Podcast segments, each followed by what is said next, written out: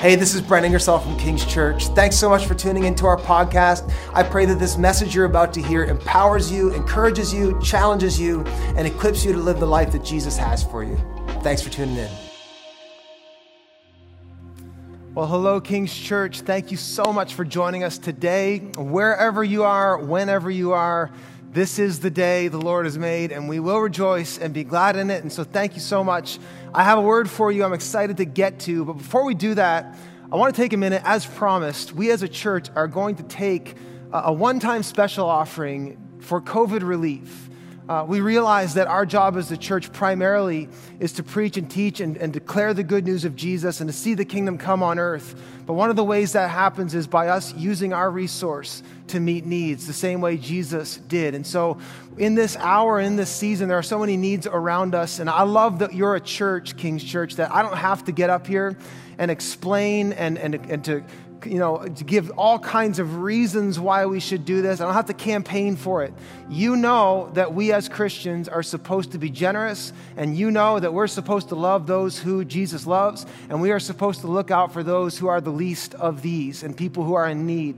And right now is a time, because of this coronavirus crisis, where many of us are in need, but specifically, a lot of the people who are already vulnerable and already in need, this has only made things worse. And so we are going to collect an offering today. We're going to, we're going to gather our, our collected resource, and 100% of what you're about to give right now, why don't you get ready for it? Get a phone ready, get an open, another window open on your browser, go to our website or whatever you have to do, go to your banking, uh, banking website, however you want to get ready and we together are going to collect an offering where 100% of it is going to go directly to relieve some pressure, to be a light, to release some burden, to help and bless others in need right now because of the coronavirus. And so we're specifically going to partner with a few organizations that are already doing good work. One of the great challenges is we don't have access to where these, these places of need are. But the good news is, God has already gone before us, and God is already meeting those needs through great organizations. And so,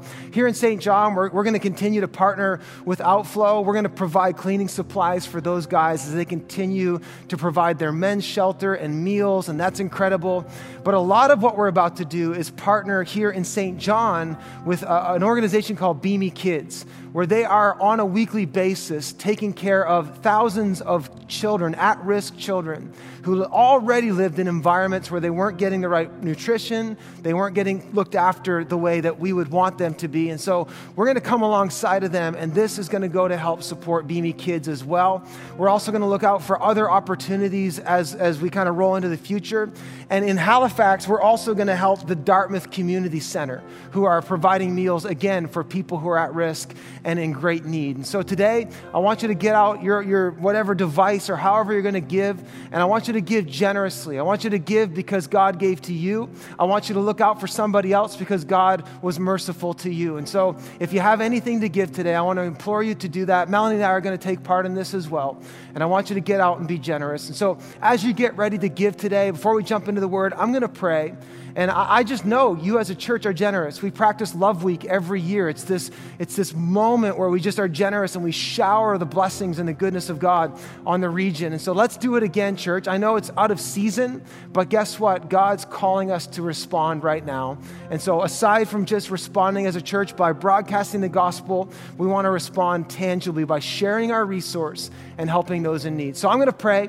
And as I pray, you can feel free to, to, to go to the numbers. You can text to give. Uh, you can, there are a variety of ways you can give today. You can text, you can go to our website, and you can also do e transfer. So follow the instructions on the screen, and I'm going to pray for you as you do this that God would take this farther than we could ever take it ourselves. So go ahead and give today. Be generous. And as we collect this, we're going to give 100% of what you give right now in direct relief to the coronavirus. So I'm going to pray. So, Father, thank you today.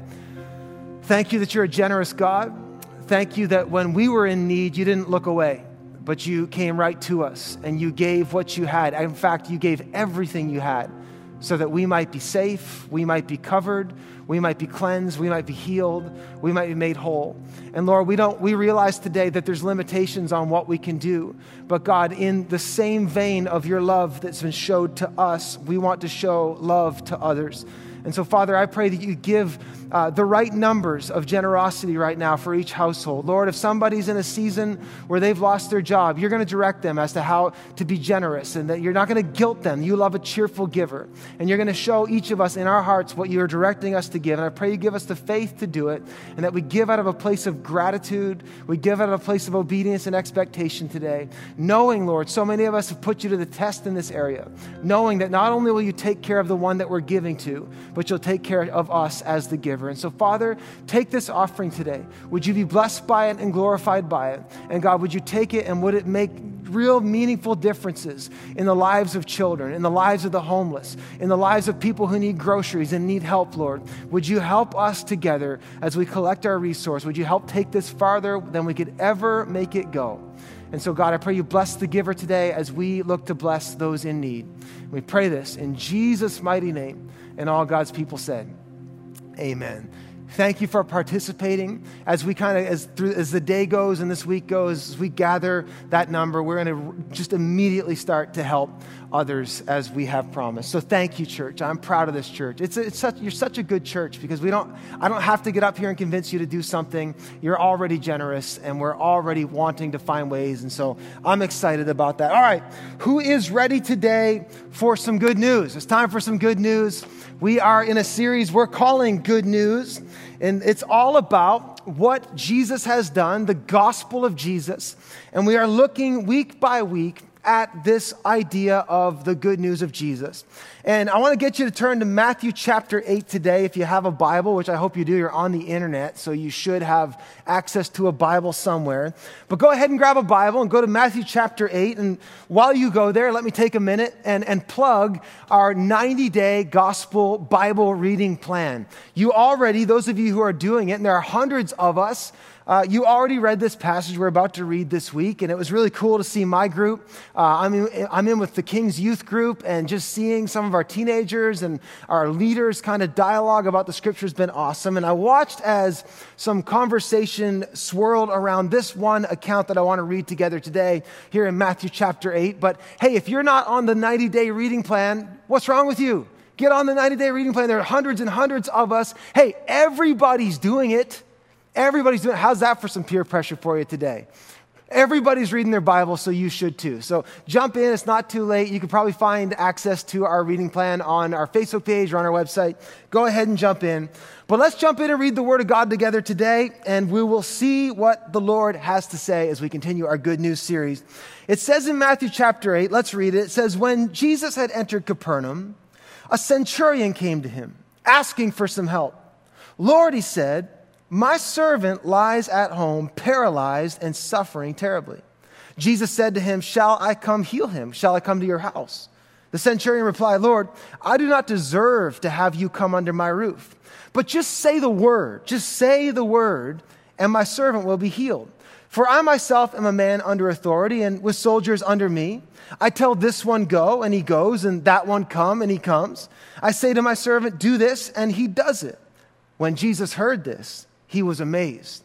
And he said to those following him, Truly I tell you, I have not found anyone in Israel with such great faith. I say to you that many will come from the east and the west and will take their places at the feast of Abraham, Isaac, and Jacob in the kingdom of heaven. But the subject of the kingdom will be thrown outside. He's speaking about Israel here and, and how they were responding to Jesus into darkness where there will be weeping and gnashing of teeth. Look, look what it says. Then Jesus said to the centurion, Go, let it be done just as you have believed. And the servant was healed at that very moment. So, this amazing story happens. I just want to look in, I want to zoom in on it today as we continue our good news series. And let me break down for us what happened in this, in this story. We find this Roman centurion, he's effectively a, a Roman military officer, a commander, and he comes to see if Jesus would heal his servant. Now, it's unusual to find that this, this well to do, powerful man would even care about his servant like this. Like the original readers would have said, that's odd that a servant would love his, or that a master would love his servant so much to go and do this. In that day, a servant or a slave was kind of like property. If one goes bad, you just replace him. But this centurion was different. This centurion cared about his servant. So he comes to Jesus and he asks Jesus, Jesus, will you, ser- will you save my servant? Will you help my servant? Will you come to him and, and will you do this miracle? And the Bible tells us that Jesus offers to go to the centurion's house, and the centurion says, You don't even need to come. I understand how authority works. You say the word, and he'll be healed. And it tells us that Jesus was amazed by his faith. And it says that according to how he said, according to how he believed, Jesus healed. And so this incredible thing happens. This transformational story happens. And it all surrounds this centurion's faith. This centurion had a type of faith that Jesus commended, and in fact, this type of faith dictated the type of miracle that the centurion saw.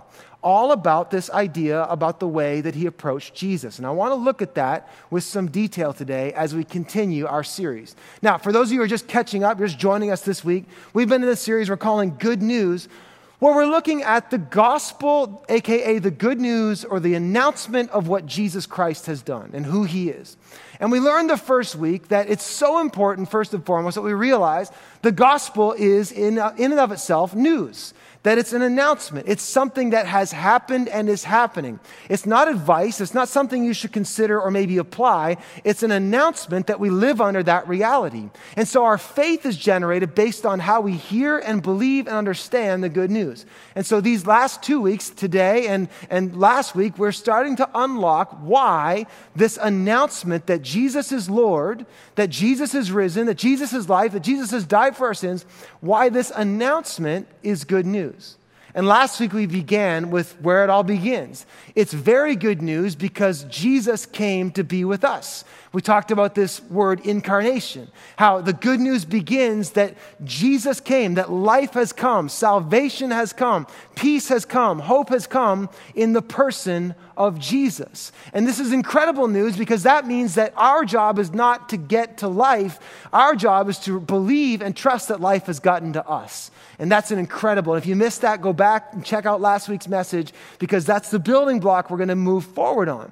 Now, many of you are probably thinking, okay, we're going to keep going today. We're going to look at why this is good news. Maybe today we're going to talk about the cross and Jesus' death and resurrection.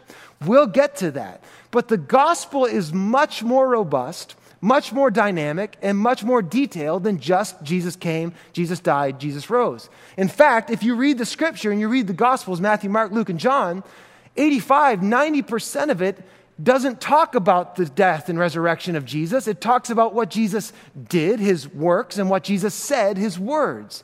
And so for these next couple weeks, we're going to look at his works and his words. And today, here is what I want to talk about for the good news. The good news of Jesus. Here's the title, okay? You're with me? Write this down. Look, I'm going to take my time. I've, I've been wrestling with hey, should we do this fast? Should we do this TED talk? But my feeling is this what I have to share with you is worth you paying attention. It's worth you staying logged in, and it's worth you writing down notes because this information can transform your life. So, so lean in. I'm going to take my time. You got to go, go. I don't know where you're going to go. Everything's locked down. But let's just jump in. Here's my title, and I want to break this down for you. The title is this Good News Jesus Rules. Good news Jesus rules. I want to talk for a couple minutes about how it's good news that Jesus rules, and I want to unpack the authority of Jesus and how understanding that is what allows us to believe that this is really good news. Now, authority isn't generally something you and I think about all that often, is it? Authority is not something that, that you wrestle with overtly, although behind the scenes, I want to suggest to you that all of us struggle with authority.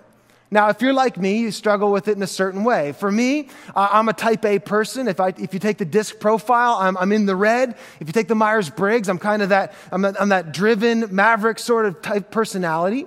And I have read on a personality profile or two that Brent struggles with authority. And what that really means is my personality struggles with a title, that your title is not sufficient for me to trust your authority. I want to suggest to you that everybody struggles with authority. We all just struggle with it in different ways. That the great questions of our lives actually come from the struggle with authority. And when we have anxiety, when we act in entitlement, when we deal with a lack of peace, it actually finds its root in the authority that you either trust or don't trust. We all struggle with authority. We just struggle in different ways. Some of us struggle with defiance and disobedience. That's kind of how I lean. Some of us struggle with authority in ways of control. You don't trust the, your, the authority's ability, so you look to control your circumstances. And still, some of us tr- struggle to trust the authority's intentions. So you're anxious. You don't know if it's going to work out good for you. All of us struggle with authority, but whatever the case is, I want to suggest to you something. This is why authority is important. I don't want to pack, unpack too much different ways we, un- we struggle with authority, but I want to suggest to you something. I want to, I want to suggest this that whatever the case is, your level of peace is actually directly tied to how much you can trust the authority that is over you. Your level of peace or the level of anxiety is directly tied to how you answer the question of the authority that is over you.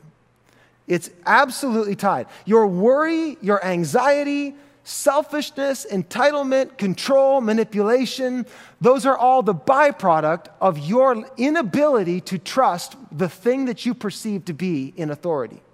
And so, authority is actually a central question to life and the Gospels go at length to tell you something. Good news, Jesus rules. Good news, Jesus is in authority over everything. And if you come to trust it, it will change everything for you.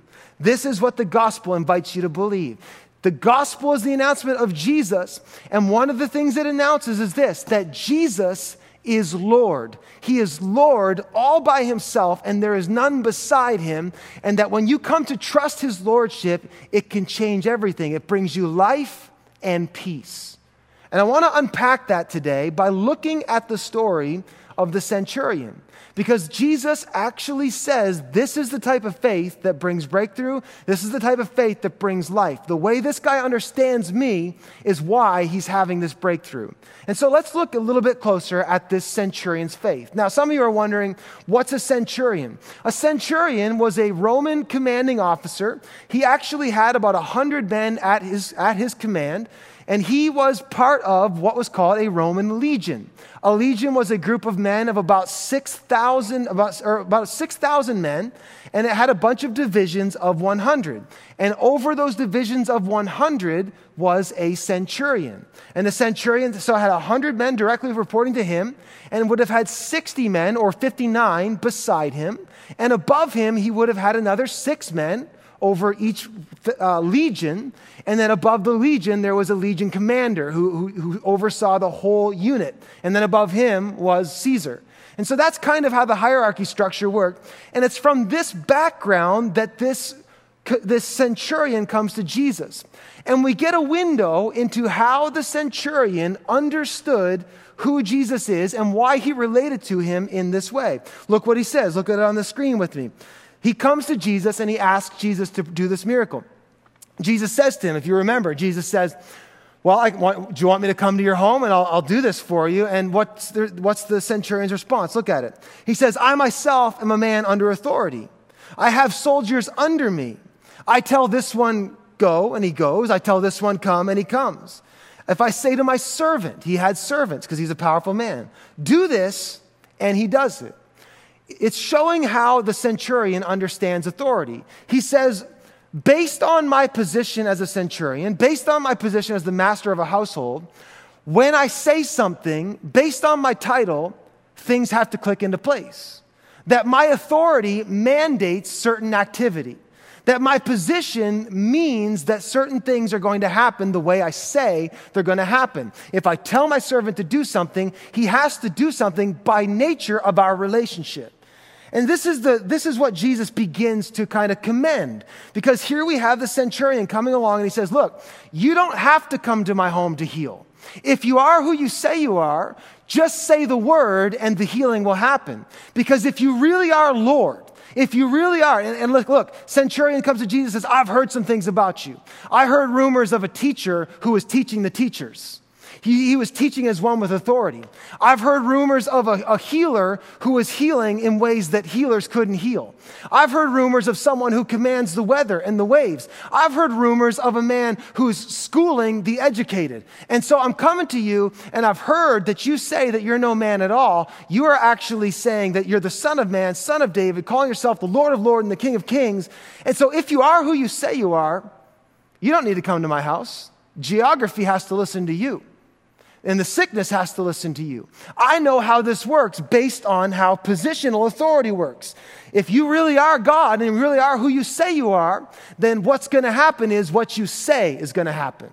He just says, say the word and it will be done. I know how these things work. If I tell something beneath me to come, it comes. If I tell someone beneath me to go, it goes. So, Jesus, if you really are Lord, then when you say something, it will happen. And this is the type of faith. He has faith in Jesus' position as Lord. Get this. This is super important. I, am going to preach this today because I feel like someone needs to hear this.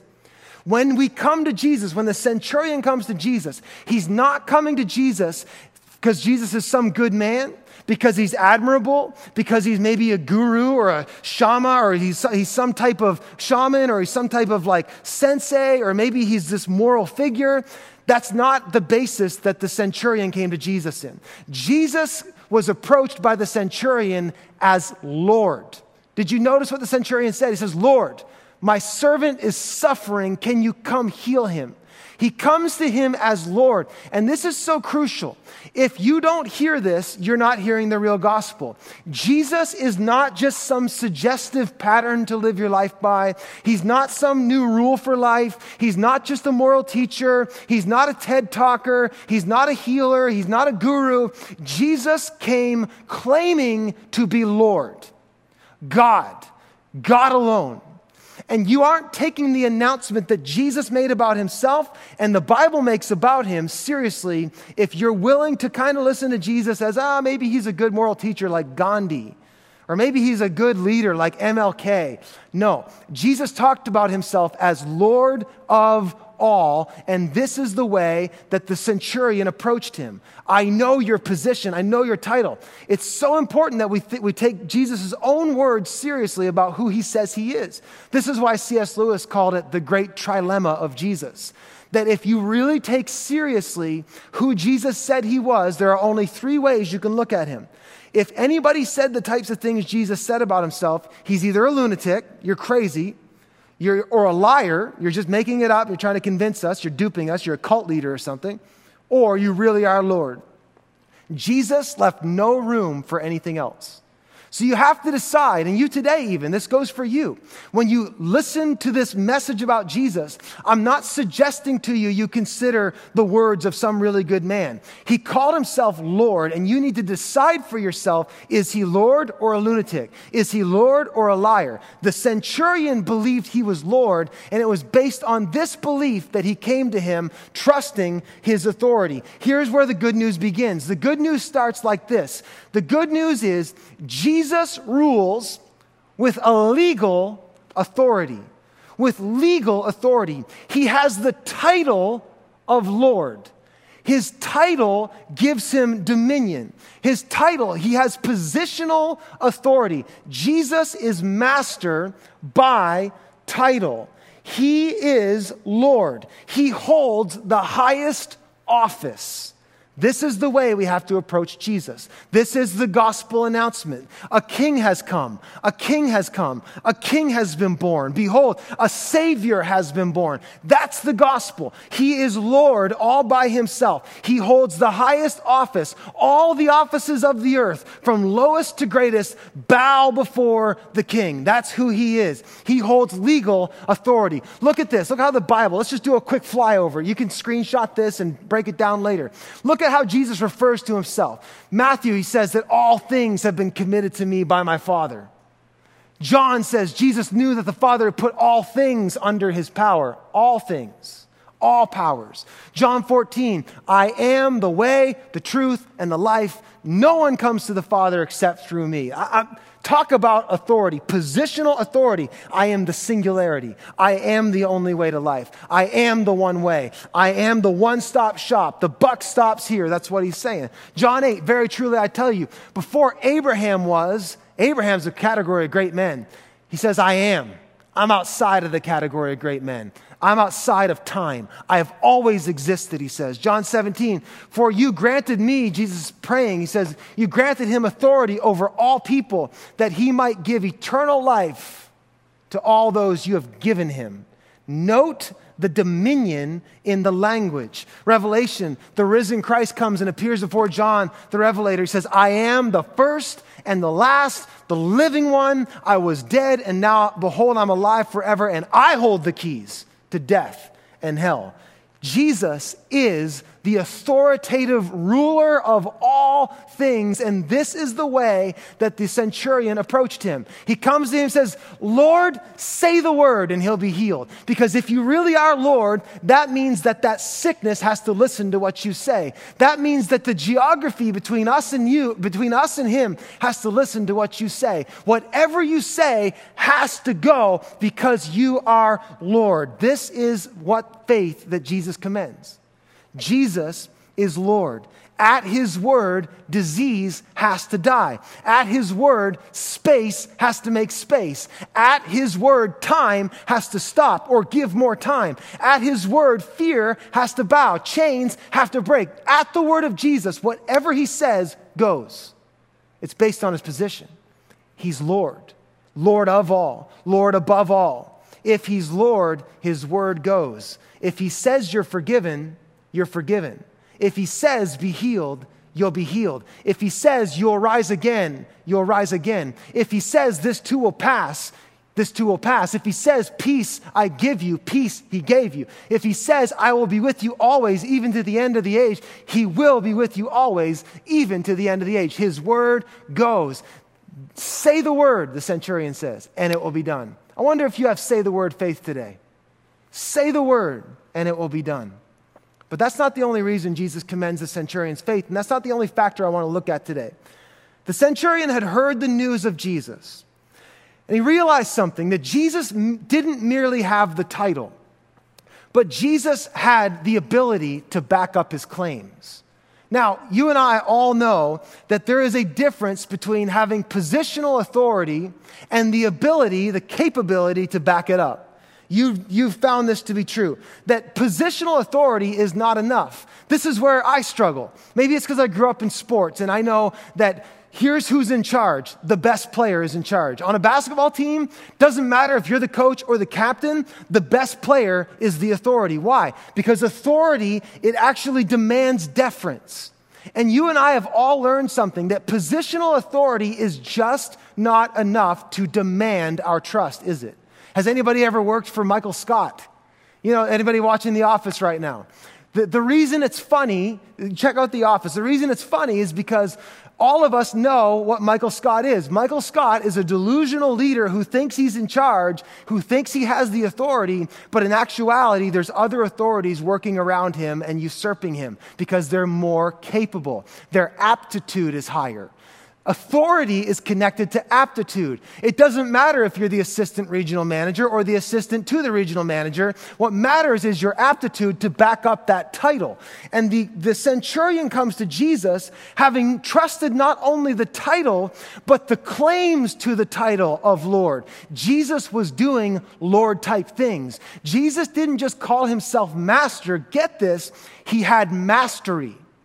He had mastery. He was able to do things that the master would only be able to do.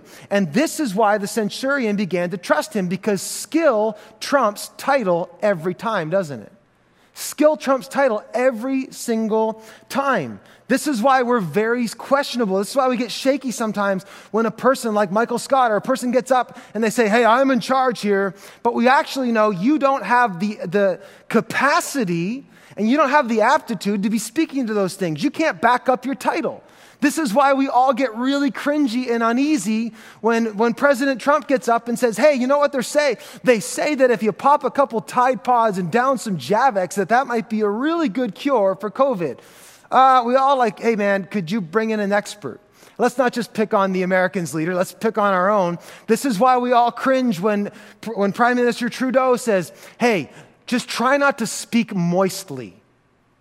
Can we just stop talking, right? We struggle with authority that's trying to exercise authority when it doesn't have the aptitude or capacity to back it up.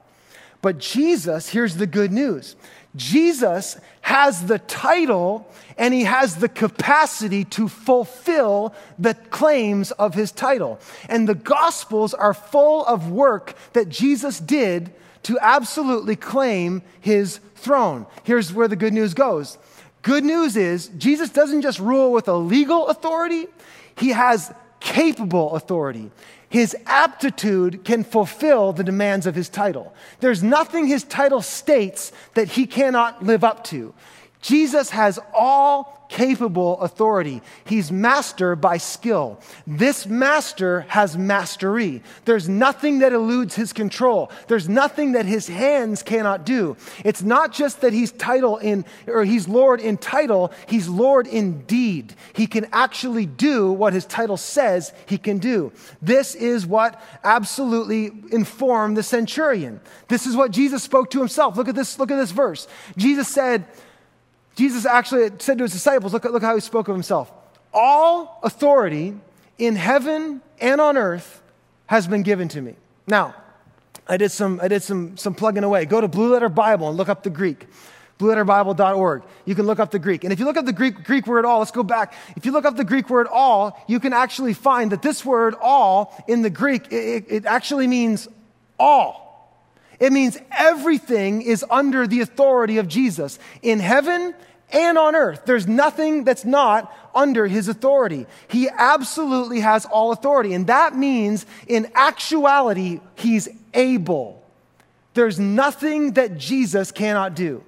Let me preach that to someone today who needs to hear it. I'll take my time. There is nothing that Jesus cannot do. And this is what the scripture tells us. If you want to come back and take a look at this, unpack it later, you can. But let me just do a flyover again. The Bible tells us that Jesus has all authority over the universe, over all of creation. Look at some of these scriptures. John 1 tells us that all things were made through him, and without him was not anything made that he is the genesis, the generator, he's the originator, he's the one that actually commanded things to come into being at the word of his mouth. Hebrews 1 says he upholds things by the word of his power. The thing that is keeping everything together, it's, it's, it's keeping us from evaporating into atomic dust like at the end of the Avengers. Spoiler, Thanos dies. It's, it's keeping, he's keeping, his word is keeping us together.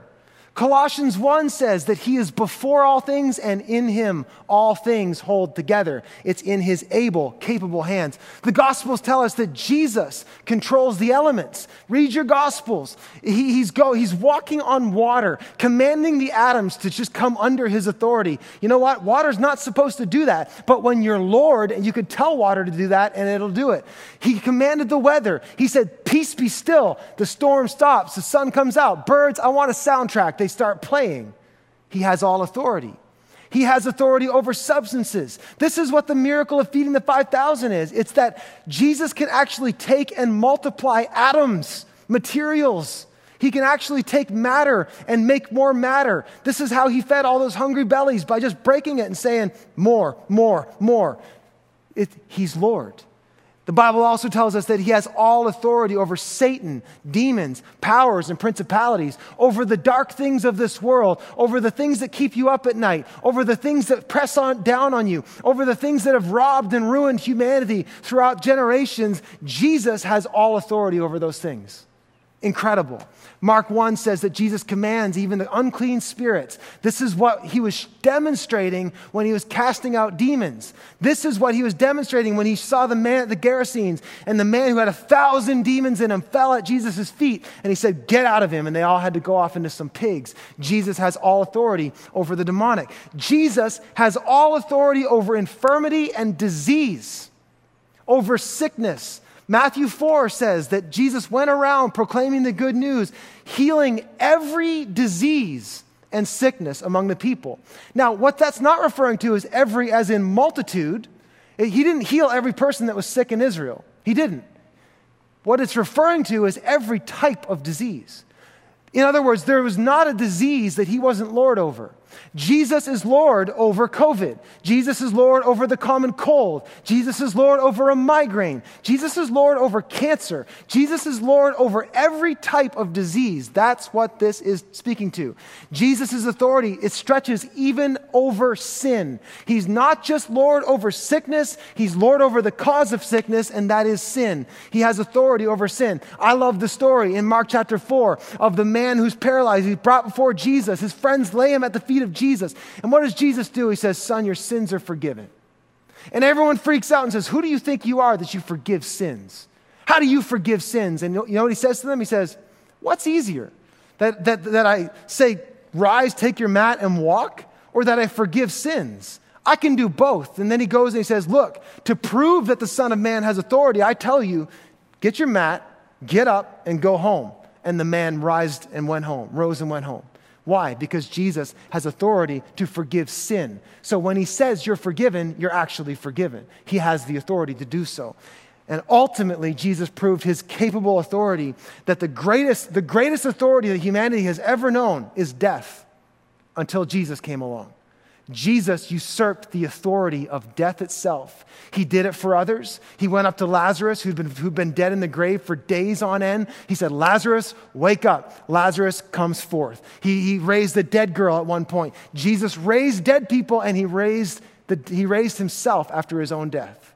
Jesus has all authority. Hear that today. There's nothing Jesus can't do. There is nothing Jesus can't do. There is nothing Jesus can't do. He has all authority, and this is what G- the centurion was banking on when he came to Jesus. You have the title, and I've heard you've got the goods, that you have the capability, that you can actually do this. And so the centurion, he thought, I need to seek out the highest possible authority because this isn't a job for Caesar. This isn't a job for my legion commander. This isn't a job for me. This isn't even a job for my doctor. This is a job for Jesus. He's the only one that can do this. That was the faith that Jesus commended.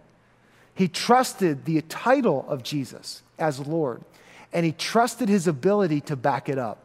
Not only are you Lord, but you can do Lord type things. Not only are you master, but you have mastery. The good news is Jesus is Lord. Jesus rules in all authority. Nothing is impossible. Look what happens. It says, Jesus said to the centurion, based on your faith, go, let it be done just as you have believed. And his servant was healed at that moment. When? At that moment. The moment he said, let it be done, it was done. Why? Because the centurion believed Jesus was Lord and he, his authority stretched to, to heal his servant, not just someday, at that moment. That's incredible. That's the type of faith that Jesus commends. The faith that believes in the legal authority of Jesus and also the capable authority of Jesus, but it doesn't stop there. But do not miss this Jesus rules, fear doesn't. Jesus rules. Cancer doesn't. Jesus rules. Coronavirus doesn't. Jesus rules. Economic disaster doesn't. Jesus rules. Fear of war and rumors of war doesn't. Famine doesn't. Jesus rules. Jesus doesn't play by the rules, the rules play by Jesus. Don't forget it. Jesus rules. The centurion believed it. He reasoned that Jesus has positional authority, Jesus has capable authority, but there is one overarching reason that I think buys our ultimate trust. I picture this centurion falling at the feet of Jesus that day, coming to him and, and, and knowing that he could. But here's the big factor in whether or not we can trust someone or something. It's not only that it's not enough that someone has positional authority, they need the capability to back it up. But you know what the bigger question on whether or not someone could do something like a healing is whether or not they would. Nothing at this point would, would have indicated that Jesus was going to do this, except I think, and this has never occurred to me before, I think the centurion thought, you know what? if he really is Lord, it means he's Lord over sickness. And if he really is Lord, it means he's Lord over space and time. So if I can just get to him and he can hear my word, once the sickness hears his word, it'll be done. But if he really is Lord, he'll have mercy on me. He'll hear me and he'll work and move on my behalf. I think the centurion thought, you know what? If I'm the type of master who loves and has compassion on his servant, and he's really Lord of all, then how much more will his love and compassion on me be than my love and compassion for him? You see, this centurion could imagine the type of master that would dare love his servant and give himself up for him. Isn't that incredible? And so he approaches Jesus not just based on his position, not just based on his power, but based on his love. Based on his love. We can fully trust Jesus because he fully loves us. And this was the driving factor. This was the driving factor. The, the, the, authority of Jesus, the best news is it's not only that he has the title of master, it's not only that he's masterful, but that he's good, that he's humble, that his authority doesn't seek to elevate himself, but it seeks to lift up others that his authority actually is for the benefit of others beneath him. That he is the type of leader who is a lover who wants to help and heal those around him. Jesus doesn't just have all power, he has all love. He is all good. He is the type of master who would give himself for his servants.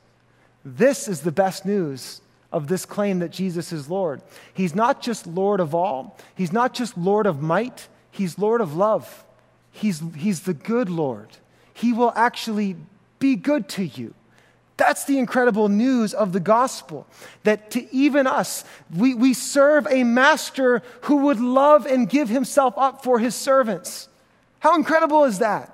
This is the picture the centurion paints for us. You see a master who loves his servant coming and laying himself down for the sake of his servant before the ultimate master who loves his servants who came to lay himself down for the sake of his servants. How awesome is that? That is some good news. This is the type of leader Jesus was.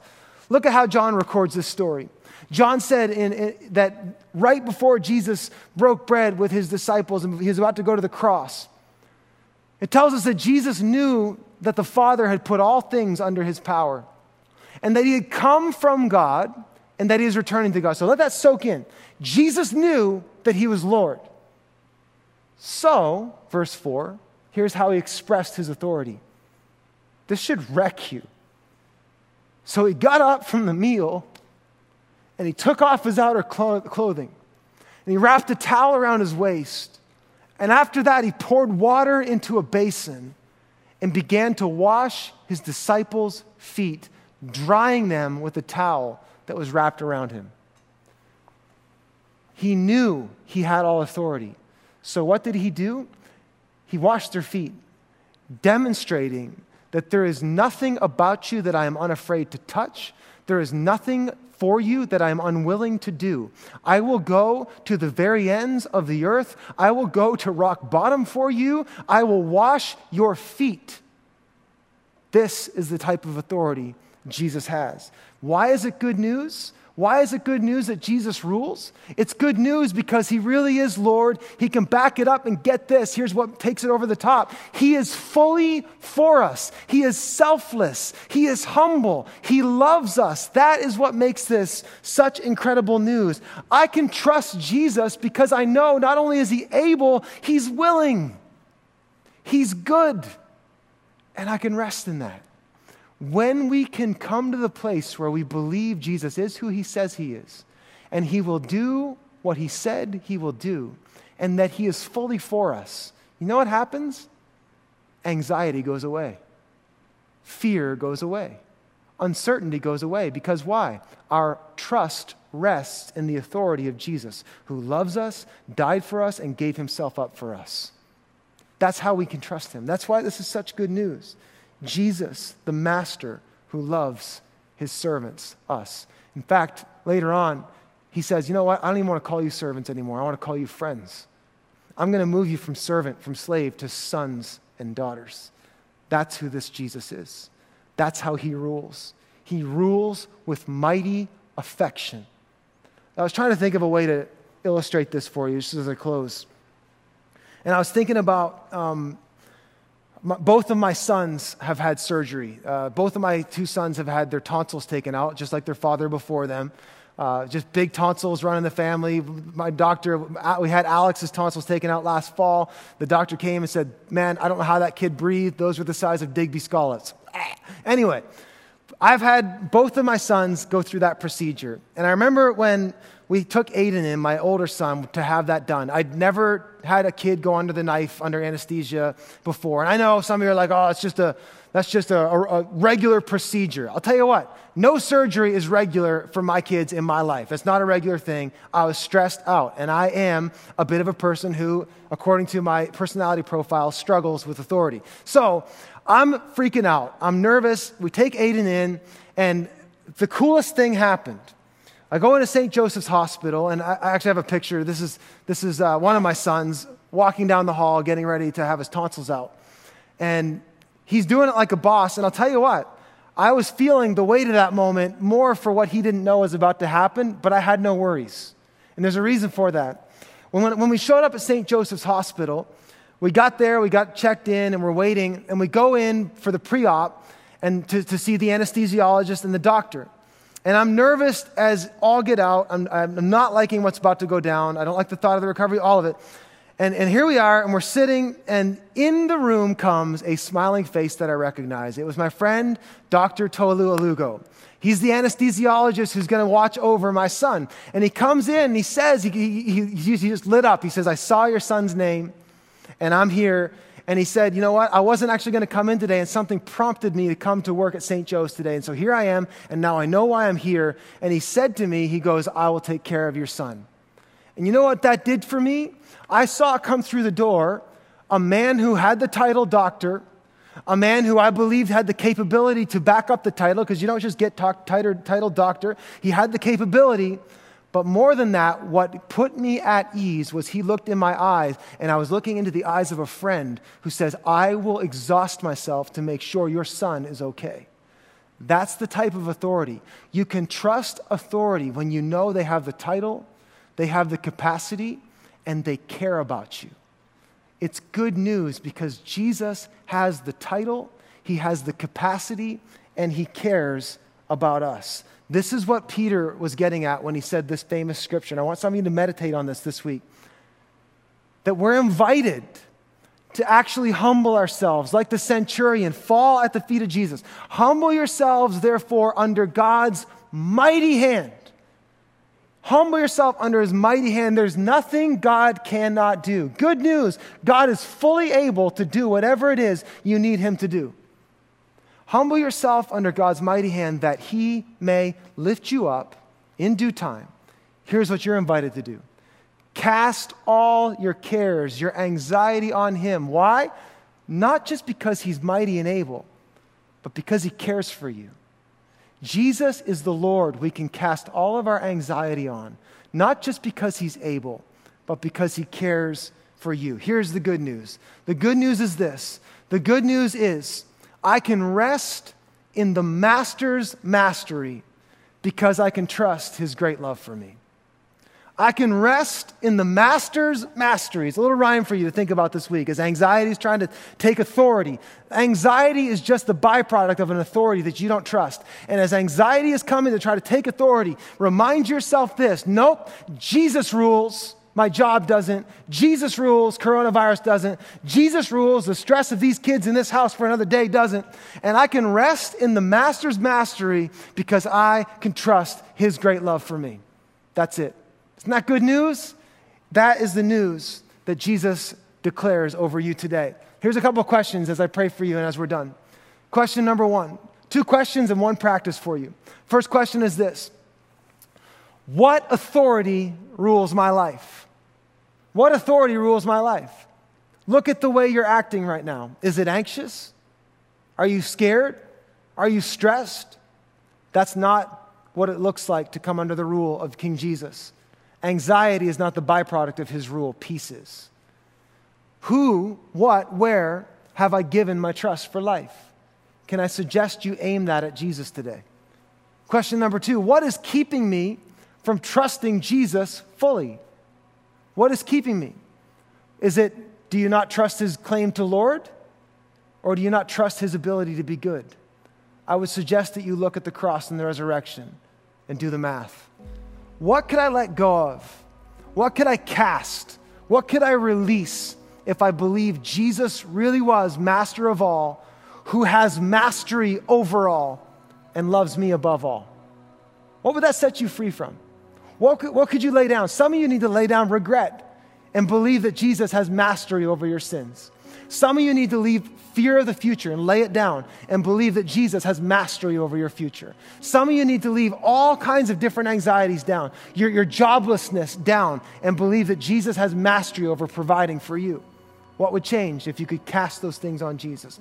Here's the practice. I want to challenge you as you jump on the 90 day reading plan. I want to challenge you to every day cast your anxiety on Jesus. Name them out loud and lay them at his feet. Do this little practice when you get up and you're feeling anxious. Just remind yourself, remind your soul Jesus is Lord, fear is not. Jesus is Lord, these children are not. Jesus is Lord, coronavirus is not. Jesus is Lord, whatever I read in the news is not. Remind yourself, name those things that give you anxiety and cast them at the feet of Jesus and watch Him exercise His authority over your life by giving you life and peace. Let me pray for us. Father, thank you today Thank you today that Jesus is Lord. That you have the title, Jesus. Right now, you are seated at the right hand of God as King of kings and Lord of lords. There is none beside you. There is none. There is not. There is no other. You are God alone. And not only do you hold the title, but you hold the power to hold that title. And Lord, we look to the, your mighty works the miracles, the healing, the signs, the wonders. We look at the cross, we look at the resurrection, and we remind ourselves there is nothing this God cannot do. And if we have faith like a mustard seed in this Jesus, we can say to this mountain, Throw yourself in the sea, and it will throw itself in the sea. At your word, it will be done.